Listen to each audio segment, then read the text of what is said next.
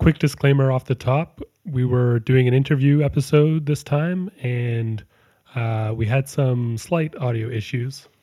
Right, like we only have two mics, and now suddenly we have three mouths speaking. Yeah. Uh, it's not too bad, I think, uh, but uh, you know, bear with us. Yeah, sometimes it's an issue, but it's fine.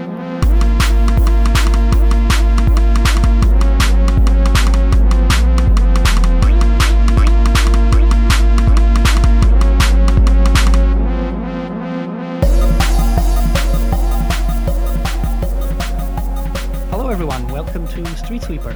I am Ricardo. And I'm Will. He is. Uh, and uh, welcome to uh, our first different episode uh, where we have a distinguished guest. Uh, indeed, we are doing an interview episode. We are branching out. We're we, we've launched the Patreon, and now we're, you're getting your money's worth. Um, but I'm not getting paid. that's at the, if you were, then we would not be getting our money's worth. Fair enough. Yes. So, um, as we said in the last episode, we uh, this this this in this one, well, in the previous episode, we were uh, talking quite a bit about on the basis of a paper we wrote and then was censored um, about the um, evolving nature of uh, housing investments, uh, where the money comes from, who is producing housing, where is architectural, where are architectural jobs coming from in relation to the industry uh, the construction industry, public sector uh, education and public sector housing during the construction of the welfare state, going into uh, crisis and the neoliberal turn and all of the wacky nonsense that that created in architectural ideologies when you no longer had a secure job in the London uh, council uh, office. Um, so we talked quite a bit about the housing crisis there, uh, the housing, the, the, the, crisis of the public sector in the 70s, and the crisis that is happening now. Um, today we have our very good friend and comrade uh, Lorraine Douglas, a veteran uh, housing activist and organizer. Um, more or less, well, how, how would you categorize yourself? I would say I'm a retired housing professional with an ongoing passion for housing as an issue. Uh, and, and, militancy uh, on it, at least in yeah, the party. but from from a trade from a trade union background. So in terms of organising in the workplace, um, you know, and organising yeah. colleagues in the workplace, so that sort of issue, rather than playing a major role. I, I am, however, the convener of the Housing Commission for the Communist Party of Britain. Right uh, and uh, have been instrumental in producing the party's housing charter, which was published earlier this year. Uh, as well as uh, being involved in producing um, a more detailed, longer pamphlet on uh, housing in England and the history of social housing in England, with a range of comrades who are actually involved in housing professionally and also politically. Right, yeah. So, as you see, a distinct pedigree and serious knowledge about the the issue. And yeah, we, we want to talk about the housing crisis as it is ongoing, but also have a kind of a, a kind of a take from experience, from direct experience of what, what was the working class experience of the period of welfare state construction and public housing investment, what the radical improvements that were achieved at the time, and uh, what has been the like slow but steady process of destroying all of that. Right. Well, I mean, if we go back, um, go back to when it all started, really. Uh, I, I, mean, at the turn of the 20th century, so um, sort of the early 20th century, around about 85% of the population in the UK lived in the private rented sector. The social housing sector, um, such as it was, was almost non-existent. Uh, there was a very small, uh, nascent uh, municipal housing sector starting to develop, uh, and a and a small uh, housing association sector largely developed as a result of um, philanthropic. Uh, exercises, so from people like Octavia Hill, uh, who sort of really started the housing association movement at, towards the tail end of the 19th century. Uh, and this was in response to appalling uh, housing conditions that much of the working class were living in. Um, you know, just horrendous slums, uh, homes without bathrooms. You know, um, I know bathrooms are relatively new things. Nobody had an indoor toilet, also a relatively new thing. But generally, very overcrowded, very squalid, damp. Very often, um, you know, several families living in quite small properties and so on. Um, social housing, if you like, council, municipal housing really only started to take off um, after the First World War when you had the slogan of Homes Fit for Heroes because you had right. a whole returning army and they were coming back to squalor. But uh, in advance of that, you also had the development, largely led by women um, in communities, uh, of really, really strong opposition to uh, housing conditions. You had rent strikes in response to attempts by private landlords uh, raising rents uh, beyond unaffordable levels, opposition to evictions, neighbourhoods turning out and actually preventing people being evicted, and so on. Um, and I think a growing recognition that uh, something had to change. Uh, and so the, the birth really of council housing, I think you you could really trace back to sort of the the end of the um, second decade of the 20th century uh, when that started. It was still relatively slow though, but you did have quite a significant amount of development taking place uh, in the interwar years, slum clearances, uh, and so on. You also had the development of housing acts. I haven't got all the facts and figures to hand, um, but you know, so what? But start people starting to legislate, governments starting to legislate around housing condition uh, and around overcrowding. I think it was the 1936 Housing Act that actually brought in the definition of statutory overcrowding for the first time and outlawed it so that it became a criminal offence for landlords to allow their homes to become statutory overcrowded uh, and to let them on a statutory overcrowded basis.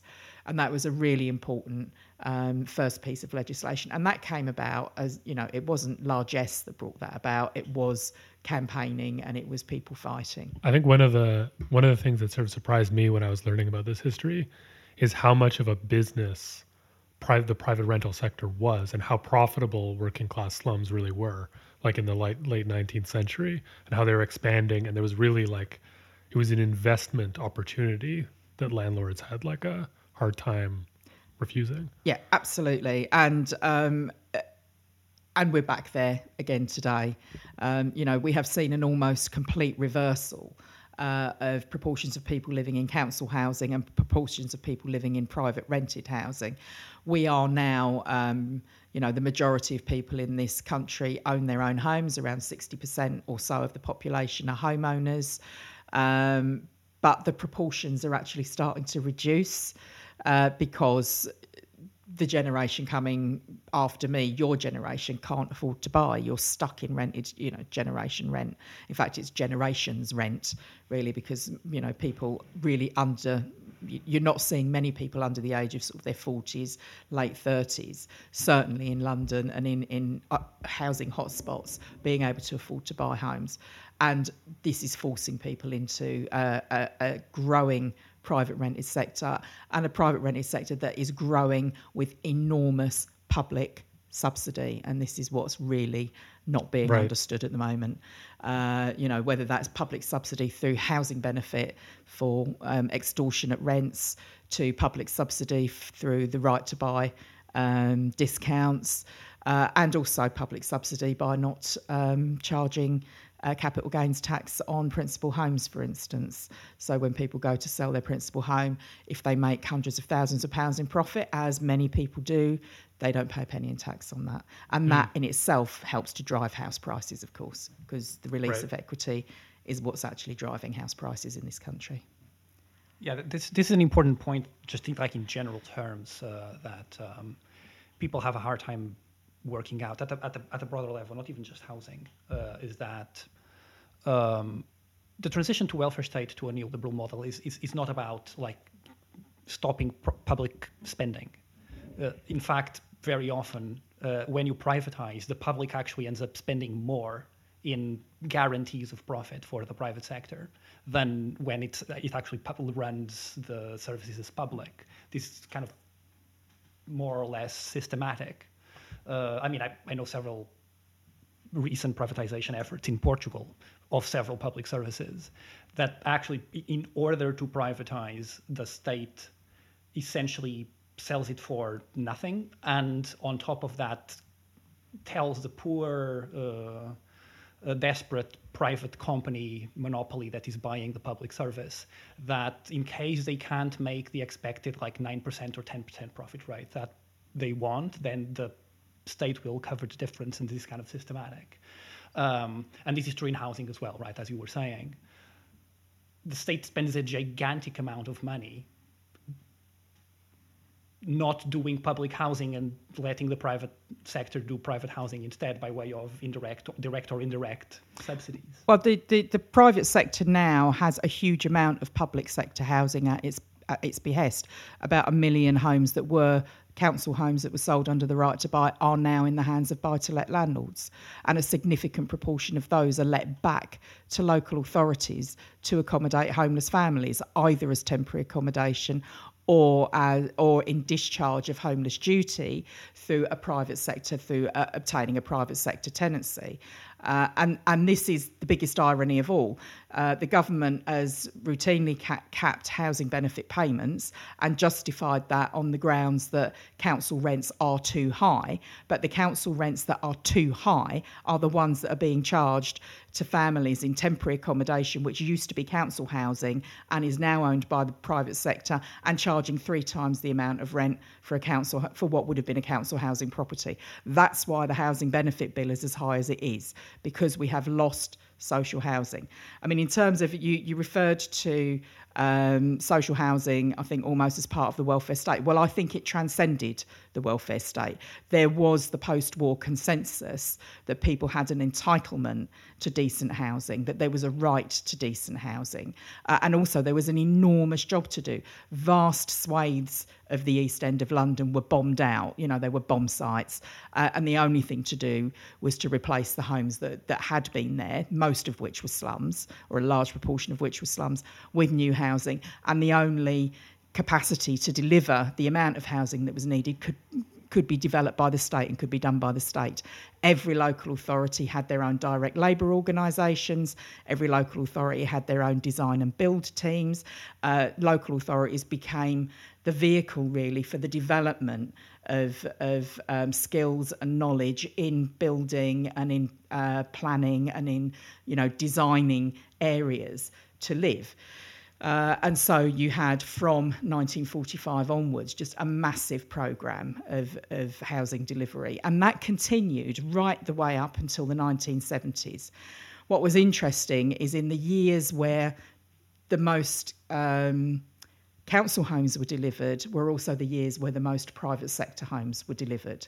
And the private sector was building at pace and at volume to meet demand uh, because the alternative was that people would move into council housing and therefore mm. there was no profit to be made. The profit margins on, on homes were tiny in comparison to what they are now. My, the first home my dad bought, which was, was in 1966, uh, after moving out of council housing cost £6,000. And that was a brand new three bed um, new build property uh, in Kent. And lovely home backing onto strawberry fields and huge garden, £6,000. Now, I don't know what £6,000 counts as today in, in cash terms, but I'm damn sure it's not a half a million, which is what you would be paying pretty much for the house that uh, he had back then. And then the next at home he bought. At least. At least. The next home, 1969, this was moving back to London, £9,000, another three bedroom townhouse, very nice, London Borough, of Greenwich, super. And then, you know, then the 1920s, detached bungalow around the corner for £19,000 in 1974. Those were the sorts of prices. And the increase in, in house prices was nothing like, you didn't get the exponential increases in house prices. When I. Um, uh, I mean, the first homes that we lived in were, were council. Well, the first homes we lived in were actually Guinness buildings. When after, after my mum and dad got married and uh, I was born and my brother were born, and we and these properties were unmodernised tenement blocks in the city. You know, in in Hoxton. uh, no bathrooms, shared toilet with the flat next door. You used to go at the pu- public baths for a bath. I can remember that. That's in my living memory from the early 1960s. And then we moved into the council flat that was the flat that my, my dad grew up in after they moved down from Scotland. My grandmother brought, brought the four kids down from Scotland in the nine, um, late 1940s, early 50s, and raised the family. Uh, and this was a flat in Hoxton. She went off, we moved in, and, um, and then she came back, we moved out. That's when we moved to Kent. And then my aunt ended up moving into that flat and brought her family up in that flat. And that was a flat that stayed in our family almost from when it was built until until eventually my aunt bought, bought the property under the right to buy for nothing, for next to nothing. I think Right. £16,000 she paid for a three bedroom flat in Hoxton. Right. Do you know what I mean? And, uh, you know, d- sold it a few years later for the best part of a quarter of a million pounds. So it gives you an indication of just how much. And we, we are only talking around 10 years. So from £16,000 outlay to around, you know, getting on for £200,000 um, uh, when she actually bought. And then, of course, you then goes on to buy another property somewhere else, and all of that money's gone. Well, who's getting that equity? Where who is making that money? Where is that equity going? Do you know it's it's not going into people's po- or some of it's going into people's pockets, but the majority of it is just going into this self-perpetuating system where housing has become a commodity for making money. Some people make very do very well out of it. Some individuals do very well out of it. A lot of people are doing very very badly out of it because they're not able to get a foot on that particular ladder.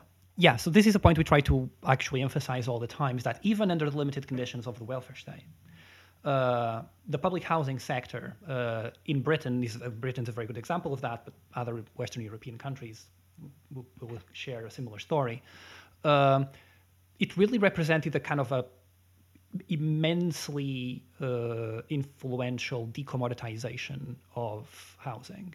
Uh, like we're talking about like half of the housing stock in a country not being in the market and even if the other half is existing market conditions, that that non-commoditized half, if effectively functions even passively as a kind of incredibly powerful regulatory mechanism that keeps that market under control because it has to compete with very cheap, very high quality housing. Um, and and we associate this uh, for uh, architects who have been mostly educated with this kind of uh, panic of public housing, uh, of like the modernist monstrosities of scale and stuff. That's kind of the postmodern ideology that is embedded in architectural education and history telling uh, since like the 1980s. Um, it's also a, a, it, it directly maps onto, and this is something we were talking about in the previous episode, a, a decommoditization of architectural labor as well. Like architects were working in public offices; they had public jobs. Um, they weren't they weren't desperately finding in the private market where they were their their next job was going to come from. They had stable careers in the public sector, so the two things were associated. Um, and that kind of the, the, the relationship between labor security, which we are only talking about in the context of architects who are building the public housing, but the, the, the relationship between labor secu- security, uh, an, an objective material, uh, an objective improvement and substantial improvement of the material living conditions of the majority of the population, a situation where you get to r- relatively close to zero unemployment. Um, all of this is the context within which this decommoditization of housing is is possible, but also is a structural part of being able to achieve these vaster social uh, goals.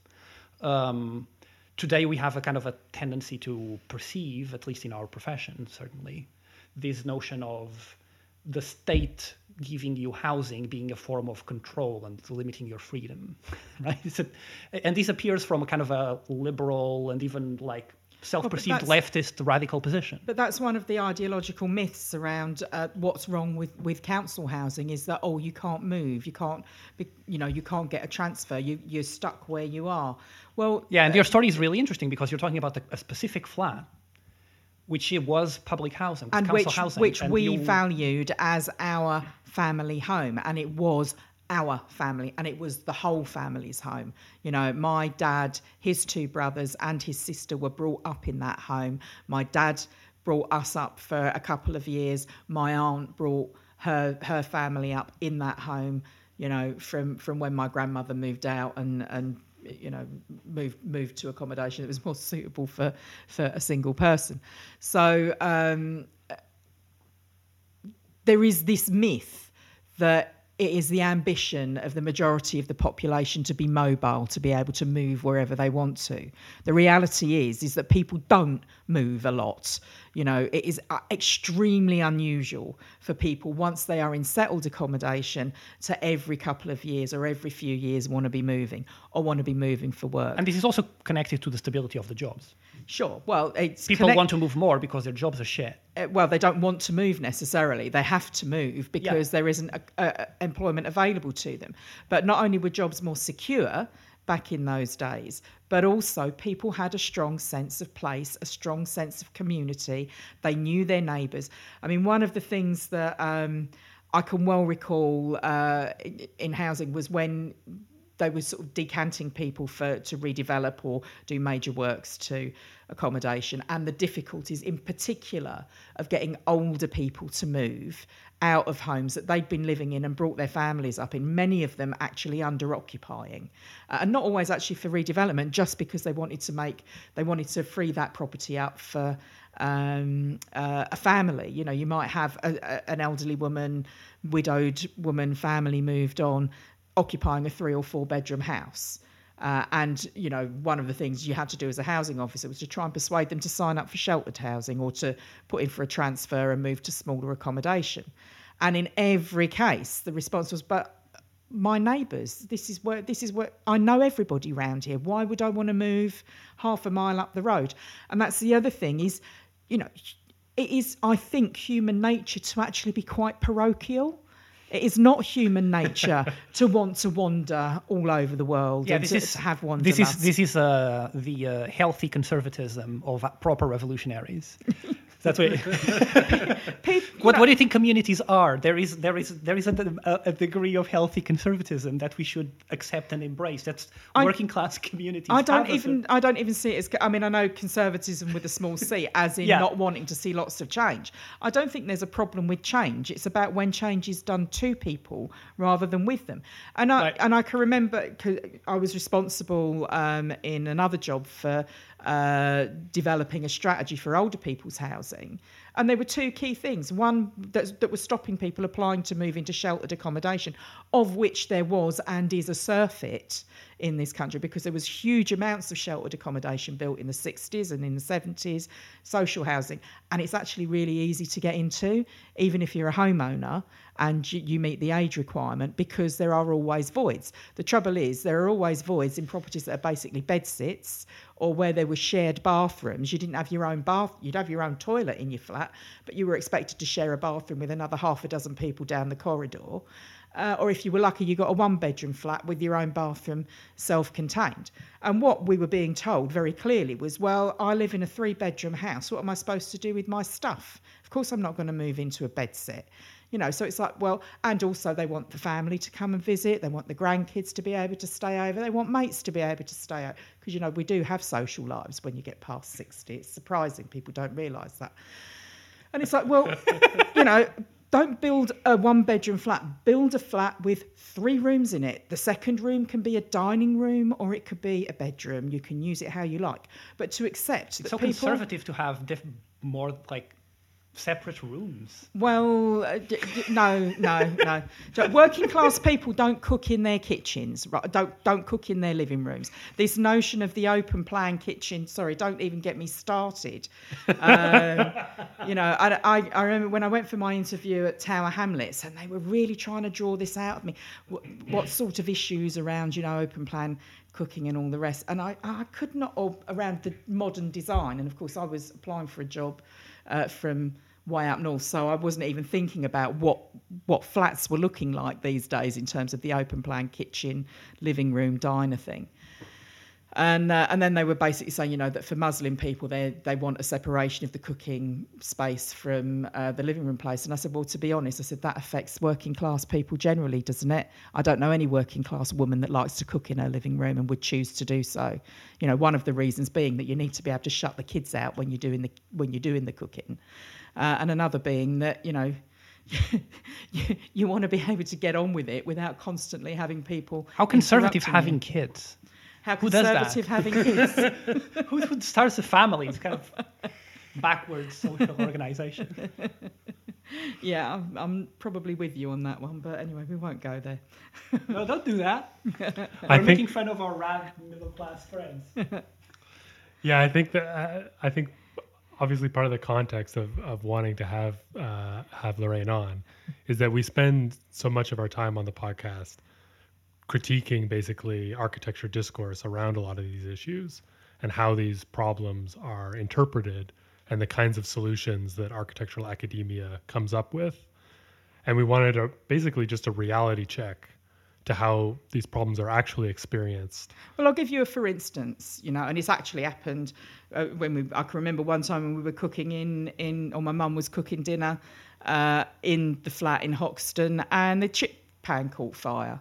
Now, she was able to deal with that with a cold tea towel, wet tea towel, all of that, kitchen door shut, problem solved. If, however, that was an open plan kitchen diner and the, the two kids and friends are all sitting there playing in front of this bloody fire going off. The first thing she's going to do is hoik all of us out of the house or out of the flat before she even deals with the question of the fire by which time the flat's in flames. So there's a very good reason for separating off your cooking facility from anything else which is a bloody good fire door on the kitchen and knowing that if there if a fire does start the most likely place for a fire to start in a ki- is going to be in a kitchen unless you're sitting there smoking with with um, about 15 vats of wine under you, then you know it's it's kind of you know it should be obvious. It should be blindingly obvious. And I know I've got friends who enjoy having the kitchen, but that's because you know they actually just prefer not to cook. That's what I was going to say. I think the assumption here is that you're actually using the kitchen to cook. Yeah rather than just to like disassemble your your delivery. Uh, well, quite, and that's the difference, I guess, between people who've got money and people who struggle with money. Is yeah. people who struggle with money have to cook, you know. Yeah, and cook cook large meals with leftovers and my, for families and. My, I mean, my best friend, seven kids, and they they were in what what in Greenwich they called a miscellaneous acquired property. These were street properties. Um, and this was something actually that local authorities did increasingly in the 60s and 70s were would they would actually particularly again for older people who might want to move out of their big homes built properties specifically for over 50s not sheltered housing but designed specifically for people who are over 50 wanted to downsize wanted to move into cheap social housing not have to worry about the upkeep because in most cases you were talking about people who were struggling to maintain the homes that they owned. And then buying these homes miscellaneous uh, acquired properties uh, my mate, she lived in um, one of the old Corbett houses, which you, you see all over um, southeast London, uh, or indeed south, the south of England, uh, where she and her seven brothers and sisters were brought up. Three bedroom parlour house. That's a three bedroom house with two living rooms, um, and uh, you know mother used to their mum used to basically bring home the big pans from the school kitchens and it would be huge pans full of mashed potatoes and cabbage and mince. Help yourselves. But it was all done in the kitchen without being disturbed by any one of the seven kids or the three dogs or the cat because she could shut the door and get on with it or the husband. And then she could just get on with it do it and then leave it there and the kids would go and help themselves to the food. But but if that was in the living room, she'd never have got that food done because she'd have been constantly bombarded by one or other of the kids wanting one thing or the other. So you know when you're designing accommodation, it's like designing kitchens. You need women to design kitchens. Never let a man design a kitchen. Never. And I'll tell you for why, because men don't understand about preparation space and workspace. You know, how much room you actually need to cut vegetables and to prepare your meat and to do you know whatever you're doing your, your, your various uh, bits of stuff. Every kitchen that i've ever been in i know has been designed by a man that i've ever in every home that i've lived in because you you're left with probably half a metre of any kind of workspace, then broken up with a sink and then with the cooker and the whatever, and just no room actually to do the work because it, no. it probably has just, just, just statistically because like 98% of architects historically have been men. Well, exactly. and those architects But- who are women, but like like Women uh, architects were crucial in uh, as, as militant campaigners for uh, social housing production. for sure, it was a woman who designed Robin Hood Gardens, I think, uh, in Tower Hamlets Brutalist, and Alison Smithson, yeah, and Uh, Peter as well, yeah. the junior partner. The junior Yeah. partner. So, and which is now, of course, being knocked down in favour of more steel and glass going up at height on those sites, as if like it's ecologically friendly to be knocking down a concrete estate and then putting up more concrete blocks of flats. You know, at a time of climate change, you'd be thinking you'd be a little bit more strategic actually about whether you retrofit and and you know fix rather than um, knock down and rebuild and put put up you know more properties that are going to have problems, you know, going to have structural problems. I mean, most of the issues on the brutalist estates were not about um, uh, them being unpleasant places to live. In a lot of cases, it was about the amount of amenity that was put on there, the level of maintenance, the quality of the landscaping and stuff like that, the quality of the um, uh, play areas and the amenity facilities that they that they would have on them. And those were matters of public policy. Those were matters of money and about decisions Right. being taken about how much money you would put into that. If you compare, for instance, the brutalist estates that you see in places like Vienna and most of Europe, in fact, completely different completely different situations. When the Ferrier went up, you didn't have, you know, we, we were moving towards over 40% of the population being in council housing. Uh, and when th- that's the Ferrier estate in, in Kidbrooke. And when people moved on to council estates, you had your inbuilt mixed sustainable communities, which Hills was speaking about in the noughties uh, under Blair, but where mixed and sustainable was not a matter of tenure, it was a matter of demography and a matter of occupation. Right. Right. And the majority of people, the vast majority of people who lived on council estates worked. Most of them had decent incomes. You had people for professional, you know, in professional jobs, right the way down to, to, to manual working. But the rents were affordable. People were not reliant upon housing benefit in order to pay it. And they were not sink estates. They were not the, the accommodation of last resort. When Thatcher was elected, she turned council housing into the accommodation of last resort. Firstly, by ensuring that all of the cottage estates were, were sold off en masse through the right to buy, and then seeing to it These are these are the lower density. lower density so low- houses, so you know, so semi-detached terraced houses, basically. You- suburban. yeah, uh, yes, yeah, I guess so. I mean, you'll see it in in Greenwich, for instance, on Middle Park Avenue, Cold Harbour Estate, those sorts of estates where it's houses or you know um, one up, one flat up, one flat down, masonettes. So you know, Right. So completely different um, sort of environment. But those properties went like that. As soon as the right to buy came in, that's where people first bought. Gradually, um, over the next 10 to 20 years, the leasehold properties started to go. Initially, leasehold properties weren't that popular. One, because were, that you were paying service charges on top. Um, but two, there was a perception that they were going to be more difficult to sell. Of course, these days there is no such thing as a difficult to sell property. Any property you can, you know, you can. Used to be called hard to let once upon a time, and um, there is no such thing as hard to let now. But what you've had is a complete change of the demography in council housing now. So the vast majority of people who are getting into council housing now are people who have come via the homelessness route. Uh, many of them are poor, many of them not working because they can't afford a private sector solution to their housing problem. And so you've completely changed the, the social nature of council housing. And now you will see, uh, in the main, when you go onto an estate, you will see very large numbers of quite young families, but very often very poor, poor young families, either not working or on low income jobs. And then you will see older people who've been there since the estate was built and have, have seen the whole thing grow up and move on. What you haven't got is that kind of uh, middle ground of working people, people who are self contained, self reliant, uh, and able to actually bring something to a community. You know, something that you need to a community, which is actually sort of that that's kind of sense of being well off and well being really that you get when people are actually Yeah, able you to work. you, you, you just you don't have the found foundations of economic stability No. that that provide the stability of No. the community. No.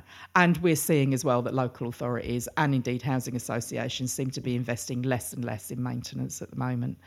Uh, management and maintenance and you know and landscaping and so you're seeing those estates starting to look run down starting to look seedy uh, if people don't have pride in the area where they're living they don't take care of it and people are pleased to live where they are when the place is well maintained when it looks nice when it feels nice when people feel safe walking about they take care of their homes and they take care of their neighbours and they and they take care of their communities I want to come back to this uh, decline in in estates um, and some of the reasons why that might be happening. But before that, I just wanted to ask something more about this demography, because from what I understand, there were still like I don't know if millions is an exaggeration, but there was still a huge population of working class uh, people living in slums up into the 60s, like 19th century oh beyond type like like back to backs and and yeah yeah yeah No, beyond. I mean, a, a good friend of mine um, lived down um, in New Cross, Clifton Rise, uh, and it was a slum, and it was cleared, and they put tower blocks down there instead. Willowbrook House, I think, was one of them. Um, but that was 1974, and um, the place was black with with mould, running alive with damp, uh, horrendous, you know. And it was, I think, a two bed, two bedroom, ground floor property, possibly a conversion, if I remember rightly. And um, he had to share a room with his sister. This he would have been fourteen. Sister was about nine, and so again, you know, illegal now right under statute. so so part of part of the quality of life in council housing was just in general that working people were better off then with with better benefits better maintenance better access to council housing Economic stability, good salaries, good salaries, steady employment, all these things. Part of it is that there was still some residual slums beneath council housing where uh, where less well off uh, working class people still were living as council house was council housing was still being built and slums were still being cleared. And then so you get a decline uh, you get, from what I understand, you get a switch to basically no longer building council housing for general use, but focusing only on slum clearance and replacement in the in the late '60s. I don't think Is that, that it, right? no, I don't think it was only focusing on slum clearance and replacement. I mean, you also had um, wherever there was land available. I mean, some of it was slum clearance, some of it was bomb site clearance, and I mean, it was a massive job. We still had bomb sites in central London right into the 80s. Wow. You know, Co- Coin Street and around there, as far as I recall, um, was still, you know, was basically bombed out. So part of it was about um, the value of developing, if it was public sector land, actually getting on and developing it out. But that was the difference. Before Thatcher was elected, most public sector land was developed out. If it was designated housing land, it was de- it was developed out as social housing. Now, socially owned land that is designated for housing is being sold to the Right. to, to private developers. That's that's that's the switch. That's the big difference, and it's accelerating. and it, it's reached levels of like com- in, insanity. Uh, is the thing I keep harping on all the fucking time is how you are now you have over the basically since 2008 and the kind of total desperation of the real estate sector you started having you started selling off strips of uh, land along the railways that were designated since the Victorian era by Victorian engineers and planners as non non-building areas to, as an acoustic visual barrier to protect the housing in the area with trees. And now you're just building the more expensive flats, uh, more upscale flats in, in, in a neighborhood, new newly built, in the worst location in you can possibly imagine. Well, they're being de- the, the, call, calling them luxury flats. In my mind, is just taking the piss. You know, it's if you're overhanging, you, you know, unless you've got quadruple glazing and ne- never open your window, so you've got a complete passive house, and who wants to live in one of those? Um, but you know what I mean? It's like you can't open a window and actually enjoy, you know, The bird song. the weather, the bird song. well, well, you can't hear the bloody bird song if you've got, you know, Yeah. the rail. It remi- always reminds me of that scene in the Blues Brothers. You know, when Yeah, Jake yeah, yeah. Jake takes uh, Elwood takes Jake back to his uh, his room, and you've just got the constant clatter of like the L running past it. You know, and that's what it reminds me of. I Hey, don't know how people can. That's my it. bed, you sleaze. exactly, exactly. oh shucks. But I, sh- you know, and I've seen it so many times, and very much with the permitted developments, you know, which we were talking about earlier before we started this, is just you know office blocks overlooking railways. Now empty, being converted, no planning permission required. Windows only ever on one side of the flat. You know, you don't get you don't get any throughput if you, and you've got serious problems with thermal comfort. Too too hot, unbearably hot in the winter. Uh, very often unbearably cold in the summer. Uh, i i i unbearably hot in the summer and very often unbearably cold in the winter because of the way that they're just the way they're set up. They're just not set up for human living, as it were. yeah, you're describing the flat we're in right now. Yeah. I Indeed. I didn't like to say, but you know. So I was reading uh, Neil Smith, who's a who's a, uh sort of or was a gentrification sort of theorist, um, sociolo- sociolo- sociologist or geographer.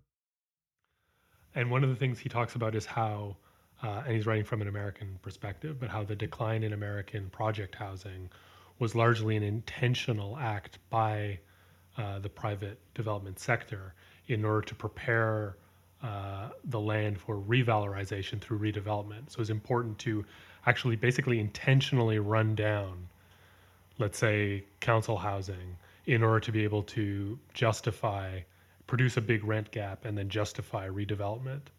I think that was um, whether justifying redevelopment was the plan, whether delivering a million council homes to the private rented sector was Thatcher's plan, whether she had that much foresight. Uh, I don't know. I mean, it wouldn't wouldn't surprise me because you know she knew what she was doing. Um, and of course, it has been the biggest privatisation probably of any of the assets that the state owned. Um, you know, we were all focused on British gas and whatever. We opposed the right to buy. We had an idea, but I don't think any of us, I certainly didn't foresee what was happening. But then again, in 1980, you know, when that legislation came in, I was paying £8 a week for a two bedroom flat overlooking Greenwich Park as a private tenant with the, the Rent Act, Protected Rent Act. What she actually did and what generated the um, growth of the private rented sector was to abolish rent controls, to abolish almost all of the controls that had actually been brought in for the private rented sector, which in 1979 represented around 6%. So having Right. gone from 85% in 1900 to 6% of, of housing in 1979, it's now the second largest tenure in this country after home ownership. And it's larger than council housing and um, housing association properties combined. So she's completely she completely switched that with her policy decisions that took place. Nobody in 1980, I think, could have foreseen what would happen in the housing sector. You couldn't see, you know, if you did, if people did, then there would be an awful lot of people who would be really, really rich now, you know, who would have gone out and bought up all There- of those. There are those people. There, there are there are some of those people, but there would have been a lot more. You know, I'm thinking. I mean, my own parents had the resources, working class people, but had the savings, had the resources to go out and pay cash for some of the um, big properties that were going for a you know, a few grand. Uh, a lot of them relatively derelict, not in particularly good nick, almost all of which have now been bought up by developers and now converted from large family homes into three or four or five or six studio flats. Uh, as you know, Rick, in, in, in terms of your that that property would have cost probably fifteen, twenty thousand pounds in nineteen eighty to purchase. And now, you know, you're looking at getting on for a million quid and there, there, there is nobody. No, wages have not increased to such a degree that people can get a mortgage for something approaching a million pounds. To get a mortgage for twenty thousand pounds when um, you had to have two and a half, you know, mortgage had to be two and a half times maximum your income was actually relatively straightforward and affordable for almost anybody in 1980. Right. Yeah. I was look- I was looking at figures for the U- UK wide that housing prices adjusted for inflation uh, basically a little bit more than doubled since 85 and wages are more or less flat Yeah. over that same period Yeah. So which means that the cost of living, which means that they're which- which declining the real, relative the real, to the real wage halved, at least in relation to rent. yeah. Absolutely. Yeah, and, and now effectively, like, I, my my personal experience is that rent is seventy percent of my expenses, Yeah. seventy percent of my salary, which I don't have anymore. Um, But- uh, is to pay the rent. But you know, it's generally acknowledged that your rent, if your rent's costing more than twenty five to thirty percent of your income, then you're, you know, you are in in poverty land unless you're earning an absolute bloody fortune and you're living in one of those massive loss and you're still left with a grand a week or whatever in your pocket. I'm sure there are a few people like that out there, but in the vast majority of cases, you know, anything more than 25% or 30% of your disposable income on rent, and you're in serious trouble. Yeah. You can't heat or you can't eat. And in most cases, you can't actually afford to do either properly. and that's me. we we ration in my in my like it's, it's a, as you, as you know it's a Victorian house mm. converted into five little studio flats, mm. Uh, if you can call them that, and um uh, the we the, the five of us we function as a like a tiny little community and we plan out heating. Like at which time are we going to turn on central heating that well, because we want to keep not spend too much money. So during the winter we are rationing heating. There was a year in which you rationed hot water. Yeah. uh, where you can only have a shower in certain times of the day. And Yeah. that's that's the, those are the conditions under which people live and they're like up to and including uh, highly qualified uh, teachers in extremely prestigious international architecture schools Yeah. Yeah. that's the reality Yeah. No, it's uh, unconscionable and completely unnecessary. Completely unnecessary. I mean, we, we have a housing market that has been destroyed uh, and that operates entirely in the interests of, of private developers. And that's because the amount of social housing being developed is negligible, and where it is being developed, it is being developed almost entirely as part of Section 106 um, uh, obligations under planning for delivery of so called affordable housing, where you've got just council developments, they're still having to bring in private developers to do the building because you no longer have the in house skills. They've all gone. You know, I don't Yeah. think there is a single architect. uh, Well, I don't know when there's a single architect, but very few local authorities now are employing design and build teams, and very few local authorities now have DLOs that are actually capable of running a significant building project. Where you've still got a DLO, they're doing responsive repairs only. They're not doing building. They're not, you know, starting stuff from scratch. big thing for for students listening public sector employment is what you need to be fighting for Well, if you want public sector employment in, in, in this field, you've got to go to different countries. There are other countries, I'm sure, that have got it. I'm sure in the Netherlands they've probably um, got, you know, uh, I mean, there is a, a significant social housing development sector in, in the Netherlands. And I think probably throughout large parts of Europe you've No. got that. No? no Nowhere? the- no all, all over europe I mean i don't know specifically about the netherlands but certainly nothing, not france not spain not portugal not, nothing in the mediterranean like the idea that you have uh, you still have I mean, it pu- might have changed. I'm going back. public public sector uh, public sector employment uh, public sector design offices I, I mean you have some ar- architects working from municipal offices obviously but not as designers but as like a rubber stamp like approve or Sure, reject sure. private Yeah. uh, as kind of regulation enforcers Yeah. Uh, Normally fiscals. attached attached to planning teams and yeah, stuff exactly. like that. Yeah. You don't have design, uh, architectural design teams. You don't have construction. Uh, No. uh, much less construction, obviously. No. that that has disappeared all over the collective West in general terms. Mm. It's not acceptable to have public production. But this this is a point that we really emphasize constantly.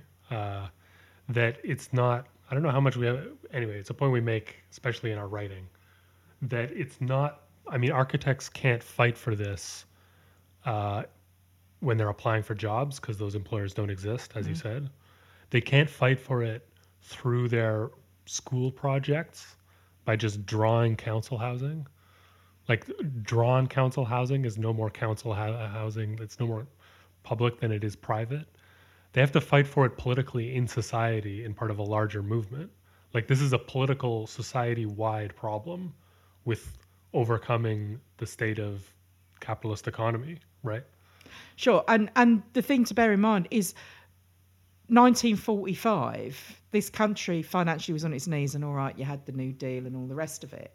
But the reality is that it was house building that actually led to the growth of the economy in this, and it and it always will do. What you've got at the moment with the private sector having a complete stranglehold over supply is that they are generating demand in order to generate profit and they are controlling supply and they are making sure that supply is insufficient to meet need that's what's going on. It is the role of the state to ensure that need is met. And what we have seen over the last 40 years is that the private sector cannot and will not meet need is not interested in addressing need because there ain't the money in it.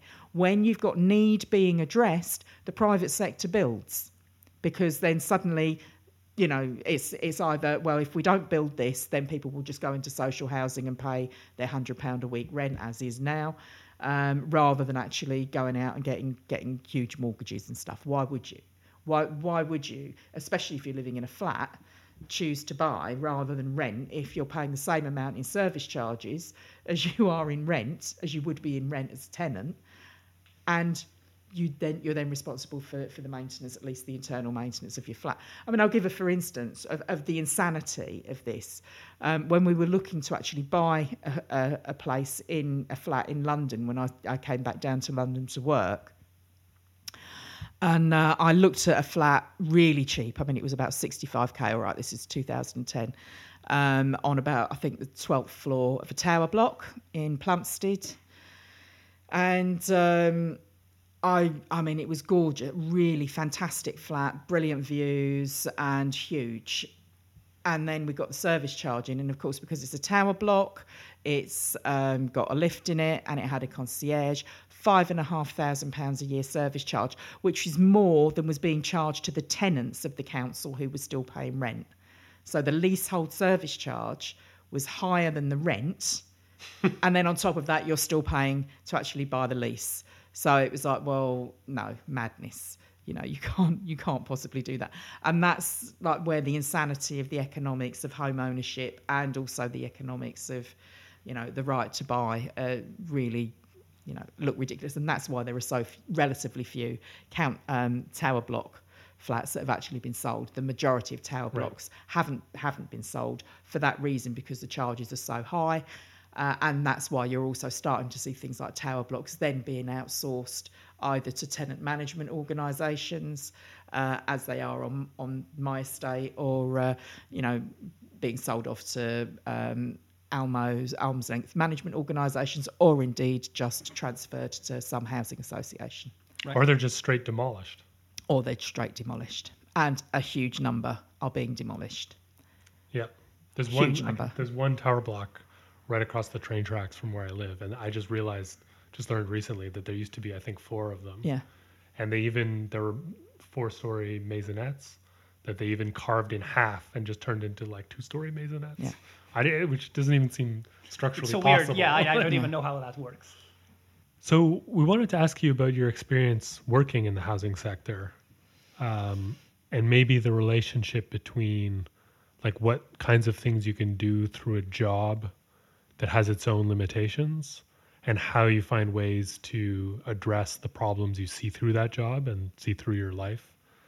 Um, we think there might be some parallel between uh, your experiences and the way architects experience maybe a feeling of powerless or a feeling of being compromised by working in a system that they don't necessarily agree with or that they have difficulty changing. Um, and maybe if maybe there's something to learn from your experiences there. Well, I mean, I think it's the case for anybody working in any profession, and I know there is always some debate is housing a profession? But since the definition of profession is normally self definition by the people working in it, I think uh, I'm allowed to call myself a housing professional by trade. Um, I mean, I fell into it. You know, I left, uh, I, I went to university in 1979. I did the ubiquitous year on the student union, left in 1983 When I went in, graduate unemployment was had never been heard of. When I left, there were a million unemployed graduates. So the first job that I had was for the London Borough of Southwark, and I was sitting around a table with about a half a dozen other graduates stuffing envelopes, which were week 34 housing benefit uh, uh, letters that uh, went out. Housing benefit people will know what I'm talking about. Um, and then from there, uh, I got um, after work got into housing benefit temporary contract, then got a permanent job working. Uh, as what they called a, a, housing interviewer visitor, which was basically receptionist in the housing office, and I was working in the Wendover on the Aylesbury estate. Uh, some people will know about that, uh, and um, also doing homelessness assessments. So it was very much a hybrid job. And at that time, I started to get very involved in my trade union, which in those days was NALGO, subsequently merged with NUPE and COHSE to form uh, Unison. And it was principally through the trade union that you can uh, start to get organised. Now, most of the, the work that you're doing as, as a trade unionist, you're organising to represent your members, to support your members. But there were some very specific things that I can recall uh, happening where um, the employer, the local authority, was making policy decisions which we disagreed with as professionals. So, for instance, um, in Greenwich, uh, a decision was taken to double the rent for sheltered housing tenants. And so we took a decision. Uh, we weren't going to deliver the letters and we weren't going to talk to the tenants about it. If the managers wanted to do that, then they needed to go out and actually confront the tenants themselves rather than put housing officers in the position of delivering this news. And you to, could do this without getting fired. Well, uh, we took a trade union position, so it was industrial action. We took it, we, we boycotted it. Um, I mean, eventually it went through anyway you know, and the sky didn't fall in. And of course, the majority of, of people who couldn't afford it were getting housing benefit anyway. So it was just a way of increasing uh, subsidy to private subsidy. Landlords. Well, no, this this was to local authority tenants. They Oh, okay. they were sheltered housing local authority tenants.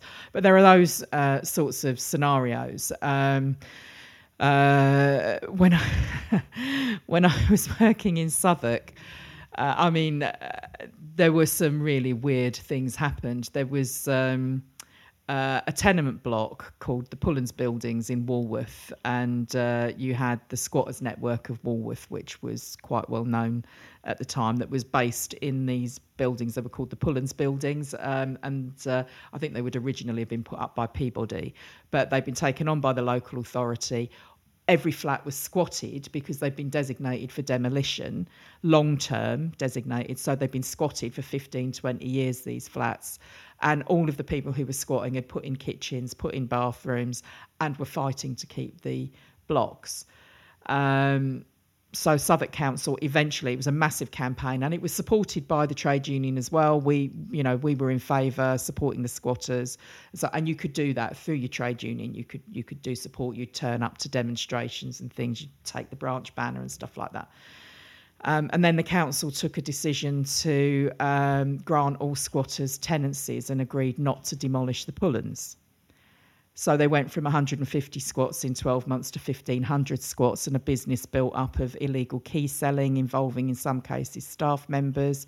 Uh, the, at the same time, the council, through probably um, noble uh, objectives, decided not to um, do rent arrears monitoring or to pursue people for rent arrears.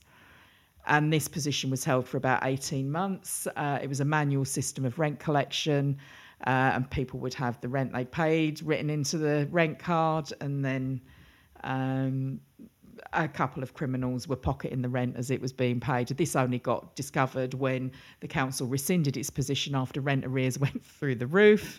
People stopped paying, and then the rent arrears letters went out, and people were coming in with their rent cards fully paid up. And then they realised actually that there were some people who were just pocketing the rent, and there were some staff who were out selling keys when they decided actually no, we need to rescind this policy on squatting. Um, so they served lots of notices to quit, and then people were coming in with rent cards that had been issued by members of staff.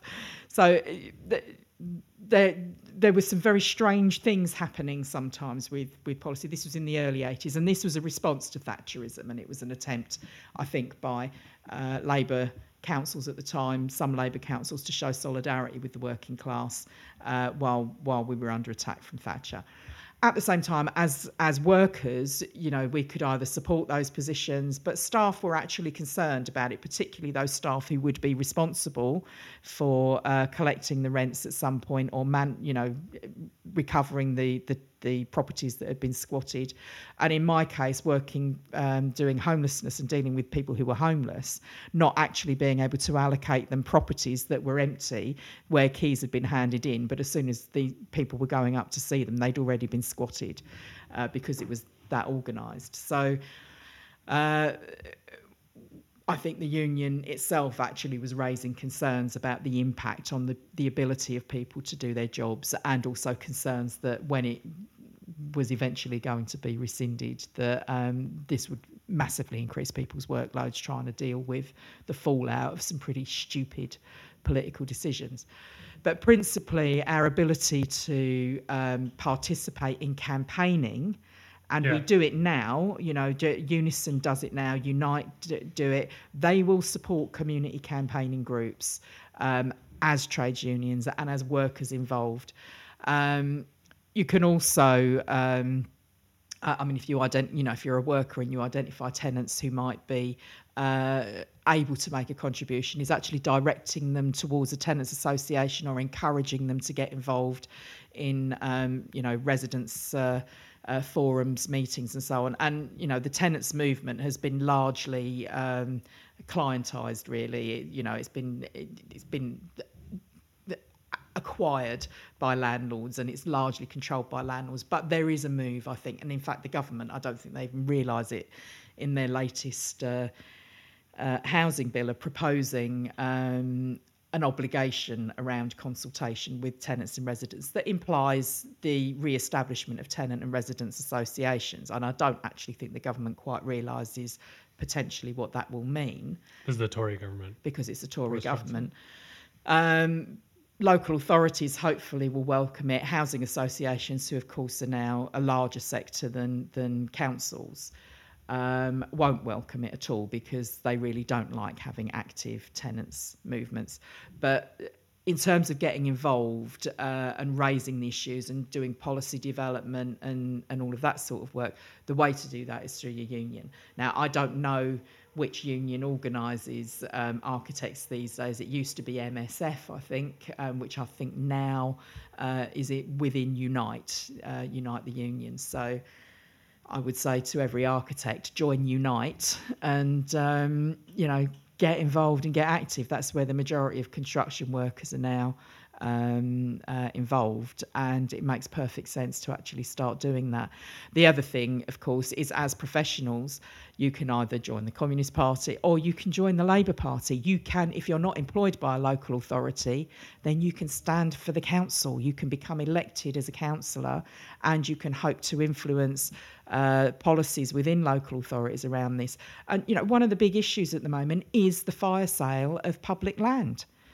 You know, if, if as an architect, if you're sitting there as an architect, as a professional, and you get yourself on the planning committee, you're in a position, if you get yourself to be the chair of the planning committee, you're in a position to make a huge difference potentially to the decisions that are being taken.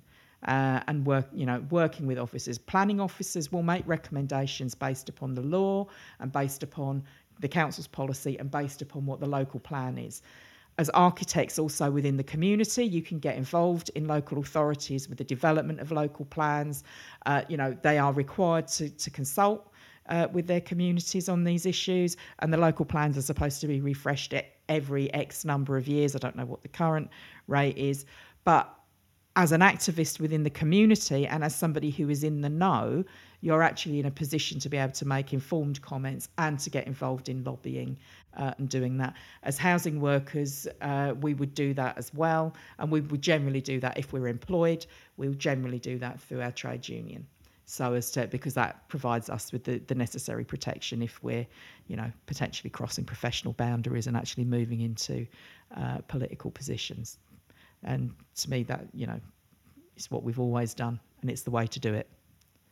Uh, and it's something that is entirely separate from the act, like the the notion of being an architect and doing architecture. It's it's political militancy as such. yeah, exactly. And what it does is it brings your skills, your knowledge, your background, and understanding to that struggle. Yeah. And you know, and we need it. We need it all. You know, everybody needs it. There needs to be some discussion about what is happening, particularly with housing at the moment uh, and housing development. You know, uh, what I see going up around me in London, as far as I'm concerned, is no progress. You know, we've seen some massive um, estates, brutalist estates with thousands of properties on them being razed to the ground and being replaced with nondescript tower blocks that, as far as I can see, actually have no obvious identity. And they're all being marketed as luxury apartments, uh, primarily for sale. Where they have affordable units, they're generally shared ownership, which is the biggest rip off. Uh, as far as housing goes, that I can think, because as well as your mortgage, you're also paying your service charge and you're paying rent on top of that. Completely unaffordable. I mean, it's just ridiculous. It's ludicrous to get a foot on the housing ladder you know, and and now of course most of them trapped because they've all got lethal cladding on the outside and they can't sell them, and uh, and they're stuck there. You know, I mean, there's the, there's the biggest irony of all. Oh, if you're in a council flat, you can't move. Well, if you're now a leaseholder in in a block that's been built after 1990, forget it. You're stuck, and you're going to be stuck there um, probably indefinitely because you'll never get a mortgage because the cost of removing the cladding is going to be more than the flat is actually worth. So because all, all, those fire protections and, and legislation were, were were ripped out of there by Thatcher, basically. No, they were ripped out by Cameron. Primarily, it was okay. it was Cameron. I mean, the, the, the bonfire of building regulations occurred under Cameron. He he actually hmm. went from 300 pages of building regs to about 30. Right, as right, I right. understand it, right. and that that was their specific. So I mean, it is that new. So much more freedom for architects to design the way they want. But you know, but but before ten that, times, ten times more freedom. But before that, you know, I mean, you've had, I mean, we've had the explosion of of high rise accommodation um, really since the noughties. Uh, that's you know that's been taking off, uh, and it really has taken off in the last twenty years uh, in in ways that um, I never never thought I'd see. You know, you're, you're knocking well, down tower blocks and yeah, replacing yeah. them with tower blocks. Why? Why? Yeah, it's so ironic that the the whole narrative against council housing in like the as it started in like the late 60s into the 70s was against tower blocks, mm. especially I guess the system built tower blocks which did sometimes have problems. But then the private sector just went back to the same same yeah. technical solution eventually, right? Yeah. Same materials, same building um, uh, practices, and indeed actually less safe materials uh, as we saw with with Grenfell and we you know where they're retrofitting and and putting cladding on now or were, were putting cladding on.